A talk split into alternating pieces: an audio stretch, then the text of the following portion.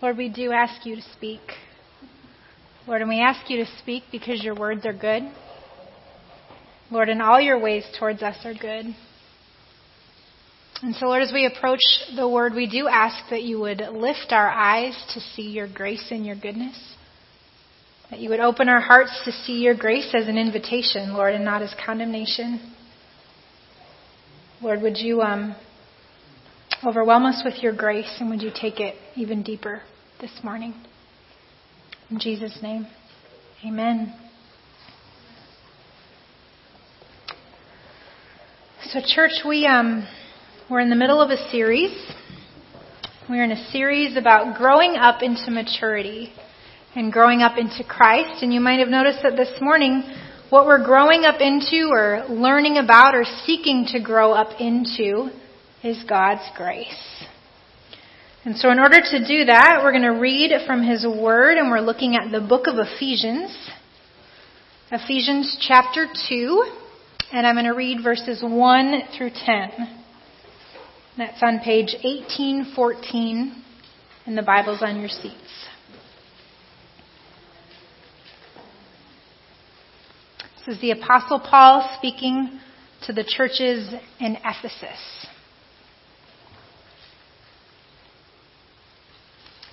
Paul, an apostle of Christ Jesus, by the will of God, he's the author, he's saying, to God's holy people in Ephesus, the faithful in Christ Jesus. Grace, oh guys, I'm reading chapter 1. Somebody, somebody should have held their hand up for me. We're going to try again. Chapter 2, verse 1. It's such a good book, you should read it all later. Alright, so, as for you, you were dead in your transgressions and sins, in which you used to live when you followed the ways of this world and the ruler of the kingdom of the air, the Spirit who is now at work in those who are disobedient. All of us also lived among them at one time, gratifying the cravings of our flesh and following its desires and thoughts. Like the rest, we were by nature deserving of wrath. But because of his great love for us, God, who is rich in mercy, made us alive with Christ, even when we were dead in transgressions. It is by grace that you have been saved. And God raised us up with Christ and seated us with him in the heavenly realms in Christ Jesus, in order that in the coming ages he might show the incomparable riches of his grace, expressed in his kindness to us in Christ Jesus. For it is by grace you have been saved through faith. And this is not from yourselves, it is a gift of God, not by works, so that no one can boast. For we are God's handiwork, created in Christ Jesus to do good works, which God prepared in advance for us to do. This is the word of the Lord. So about a month ago, you may have been here, I was given this devotional. Has anyone read this devotional before or in the middle of it? So it's called Live in Grace, Walk in Love. And it's a 365 day devotional. So you read one every day, right? So I was going to start it on January 1. So for about a month, this thing has sat on the side table where I sit to do my quiet time. You know that spot that collects all the things you're meaning to do? Um, and this cover, it, it keeps catching my attention. It's got some nice graphics. Um, but what caught my attention more than anything is this first phrase live in grace. Grace is a word that we use a lot in Christian circles, but I found myself contemplating what really is grace, because it's a lot of things, and what does it really mean to live in God's grace? So it's January 12th today. That means that I've been reading a page in there every day for the last 12 days. And I don't have all the answers yet. So it's probably good that I've got 352 days to go. It's a year long devotional. Um, but I do think that I have some answers. And the answers that I do have are that grace is the most phenomenal gift that's been given to us in Christ Jesus. Grace is what literally purchased our salvation from sin on that cross. Grace is what provides us with the kindness of God. It's what allows us to enter into His presence, to be in His presence this morning as we worship. It's what preserves and protects us and sanctifies us. It's what helps us to put the sin in our lives to death. To receive the benefits of Christ in us and to pour them out. Grace is amazing. But I've also found that living in grace doesn't come naturally. Actually really alarmingly complicated and hard sometimes. See, I've been living in this tension for these last days while I look at this title, and I've been constantly asking myself this question Am I living in God's grace? in this day, in this moment, in this hour? And the answer, more often than I would like to admit, is no. And I think the first place that I noticed that I'm not exactly swimming in God's grace is when I realized how hard it can be for me to extend grace to other people. Is anybody with me on this?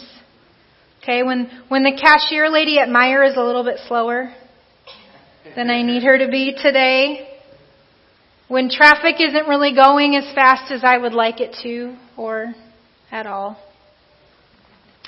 When my husband or a member of my team at work, a family member, when they don't function the way that I would like them to, or move as quickly as I need them to, or even when people don't see things quite the way that I do. When they don't believe the things that I believe or vote the things that I would vote for. Responding to these people and these circumstances with grace is not exactly my first instinct. Anybody else? Nancy was a living testimony to this this morning. Thank you for that. And Jesus teaches us that what comes out of us is a direct indicator of what's inside. In Luke 6:45, Jesus was telling the crowd that the mouth speaks exactly what the heart is full of. So what comes out of your mouth or what almost comes out of your mouth before you stop it is a clear indicator of what's going on inside. And so I can probably safely deduce that if I'm not quick to give grace, there's not a lot of grace going on inside. So not only am I not always extending grace to other people, but somehow there's something blocking here. I'm not receiving grace deep inside. And I can see this deficit of grace in circumstances when I'm deeply disappointed in myself. Have you been in those places? You say something that maybe you shouldn't have. You do something that maybe you shouldn't have done. You treat someone poorly, or you drop the ball, or you just don't meet the expectations that you hope to have for yourself, and you feel like such a failure. You struggle to extend grace to yourself. And in these moments that I experience for myself, I, I know in my head that Jesus paid for my sins. Like I know that He loves me and I'm saved, but man, deep inside I think God has to work real hard to love me right now. In those spaces of shame and guilt, I am not living into the gift of grace that God gives to me. It's so easy to forget this gift of grace and it's so hard to receive it and to give it. And I think that's why the apostle Paul had so much to say about grace. It was so hard to pick a text for this morning because Paul talks about grace all the time. But this morning in Ephesus, you may recall that Ephesus was a really diverse city. It's a port city where people came from all over the world. And so the church in Ephesus is this conglomeration of Jews and Gentiles, people of all walks of life doing exactly what we're doing. They're trying to grow up into maturity in Christ. And so it's really interesting that one of the first things that Paul wants to talk to these new and growing Christians about is grace. Don't forget, Paul says in our text for this morning, that whether you're a Jew or whether you're a Gentile, whether you've been a believer for a long time or whether you're just starting, as for you all, you were once dead in your transgressions and sins. Paul goes on to explain that before Christ, all believers are subject to the ruler of the kingdom of the air, our sworn enemy, Satan the devil, who is the same spirit that is at work in all disobedience. All who gratify the cravings of the flesh and follow their own desires and thoughts, that's all of us, have spent time in this camp. And because of it, all of us deserve the wrath of God. Don't forget that we are all sinful by nature. But Paul's not done. He says, because of God's great love, because of His rich mercy, we have been made alive in Christ. And you know what's so amazing about that? Being made alive? God loves us so much, so much that Christ died that we might live while we were still dead while we were still sinners, before we had a chance to clean up our act or get our lives together, Jesus died. This, explains Paul, is grace. So, says Paul, there's not a single one of us who doesn't stand in need of grace constantly. There's not a single one of us who can earn or have earned an ounce of God's grace. There's not one of us that can brag about one good thing because it's only by God's grace that we are reconciled to Him. It's by His grace that we're being made new. It's by God's grace that we're able to do the good things that God Himself puts before us. Grace, says Paul, leaves no room for pride. Grace leaves no room for shame. And grace leaves no room for apathy, complacency, or stagnancy because grace is always in the process of making us new and making all things new. Grace is the greatest gift any of us have ever been given. But then why is it that it's so hard to receive it? Like the church in Ephesus, I think that many of us fall into one of two camps, or maybe both at different times in different circumstances. But first, we might fall into the camp of those faithful Jews who came into belief soon, or people who have followed the letter of the law to such a degree that we've become content with our status as believers. We come to church, we follow the rules, we're doing all the right things. And unfortunately, in those circumstances, pride tends to creep in and tell us that we don't even need God's grace anymore. And honestly, when I struggle to extend grace to other people, this is probably where I'm sitting. Because when we're quick to see failure in others, when we're quick to assume that we've got it sorted out, and when we have no patience for the perspective of others, and when we don't see our own need for growth or development, we reject God's gift of grace to us because we fail to see that we need it. See, grace doesn't undo the reality that we're all sinful by nature and that God hates sin, but grace is what paid for it. It's what empowers us to overcome it and to put it to death. And grace is the only thing that makes us right before God. At other times, we might fall into the camp of new believers, those Ephesians who didn't grow up with the law and are learning what this is about and what church is all about. Maybe we didn't grow up in church or we strayed. And we're fully aware that we stand in need of grace, that we're sinners. Now, this sounds like a much better place to be, doesn't it?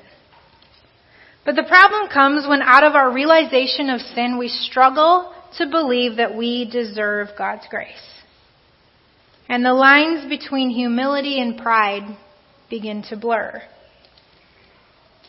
See, most of us have been conditioned to believe in conditional grace. or love.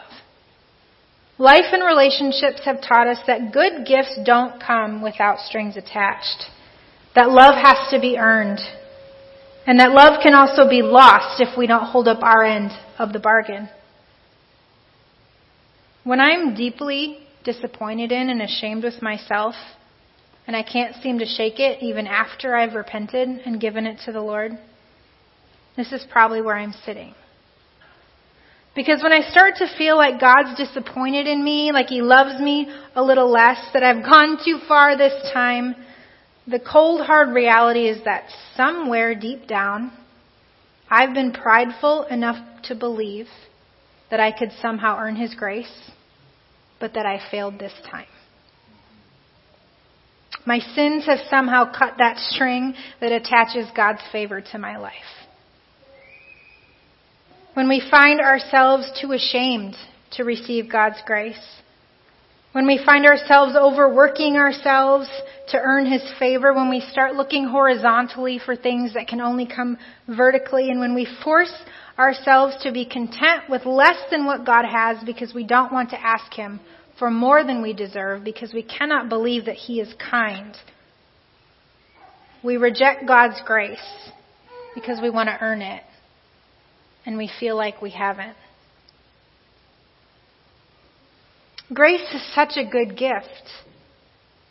But it's so easy to literally just kind of reject it or forget it's there without even realizing it. And yet grace is the gift that God longs to lavish on us. As the prophet Isaiah wrote to God's rebellious children in Isaiah 30, yet the Lord longs to be gracious to you Therefore he will rise up and show you compassion and kindness. God is kind. If we do not believe or see or experience God as kind, there is something blocking us from receiving his grace. Jesus was this gift of kindness and compassion, the very vehicle of God's grace to a rebellious world, and to you and to me. As Paul states in verse 6 of our reading for this morning, God raised us up with Christ and seated us with him in the heavenly realms in Christ Jesus. Get this. In order that in the coming ages he might show the incomparable riches of his grace expressed in his kindness to us in Christ Jesus.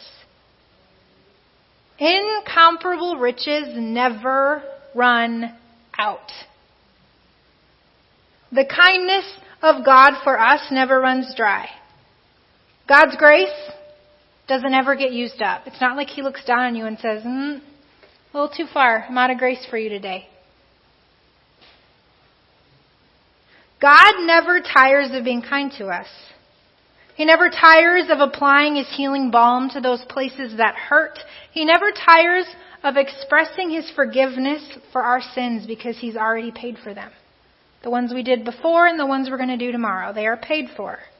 He never tires of giving us the gift of His grace manifest in His entirely unmerited favor and kindness. Because when we receive His grace, when it really gets in, it's what comes out. It's what we give. And when we give His grace, the entire world has the opportunity to encounter Him. This is how this works. Grace is the gift given to us in life. In the life, death, resurrection, rule, and constant reign of Jesus Christ. It's free. It's limitless.